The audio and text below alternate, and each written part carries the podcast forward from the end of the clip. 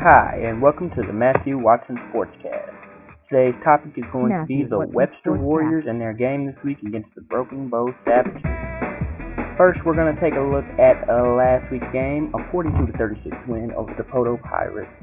Um, Garrett Griffith was twenty-seven for thirty-eight with three hundred three yards, five touchdowns as opposed to only one pick, and Unique Morbell had five grabs for one hundred ninety-seven yards and three touchdowns, including the game winner when Garrett Griffith hooked up with him in the end zone. Now, Unique Morbell was named the Tulsa World Player of the Week for that performance. Defensively, he also had nine tackles, two interceptions, and a fumble recovery. So, the question this week is, can they upset Broken Bow? And I believe they can.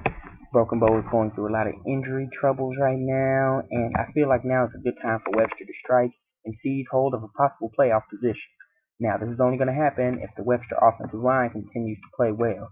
After some early season troubles, the offensive line has really started to play well.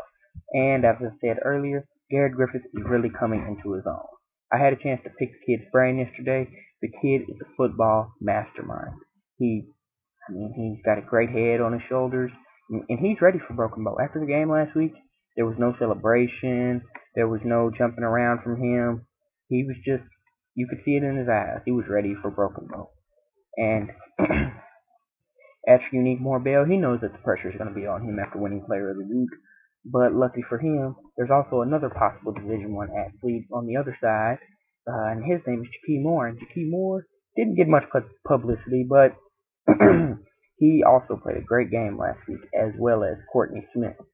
Um, Kyle McAnally also toted the ball for about ninety yards or so. So we had some good performances. We had some very good performances last week. Webster is going to have to stop the run. The linebackers are going to have to step up and fill the holes if they want to succeed. So I believe Webster has a nice shot to knock off Broken Bow. They're just going to have to keep working. I hope they had a good week in practice. I'm sure they did. And I know they're going to come out fired up after getting this last-minute win last week. Webster is going to have to manage to put four quarters of good football together. If they cannot do that, it's going to be a long night tomorrow. Because Broken Bow, yes, they are injured, but they are also experienced. Broken Bow, they go to the playoffs every year.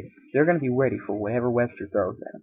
Garrett Griffith, he's going to have to play a great game, and I'm sure he will.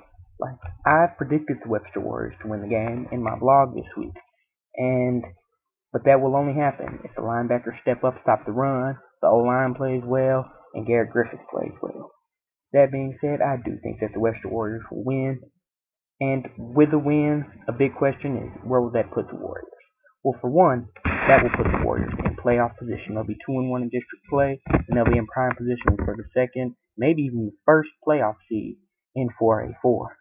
Also, that could possibly shoot them into the rankings. It's a long shot since they didn't win in the non-district games, but beating Broken Bow this week could possibly propel them into the four A top ten. And if they continue to win, they would definitely be in that four A top ten. So, that being said, I'd just like to give a shout out to the unsung hero from last week. The unsung hero from last week is Kyle McAnally. He he played a great game. He toted the rock, had some nice carries, and just kind of went under the radar. And on every show, I'm going to give a player from the previous game, a player that nobody ever really hears much about. And I'm going to give them a spotlight. And I had a chance to pick Kyle McAnally's brain. And as I said about Griffith, McAnally has a good head on his shoulders as well. And he just wants to win. The kid is tough as nails. He's going to do whatever it takes. He suffered a concussion in practice this week after collision with uh, middle linebacker Quante Bolt. But I'm sure that McAnally be fine. He said it was just a mild concussion and that he should be fine for the game this week. That being said, we will have a post-game show tomorrow, and let's get ready to play football.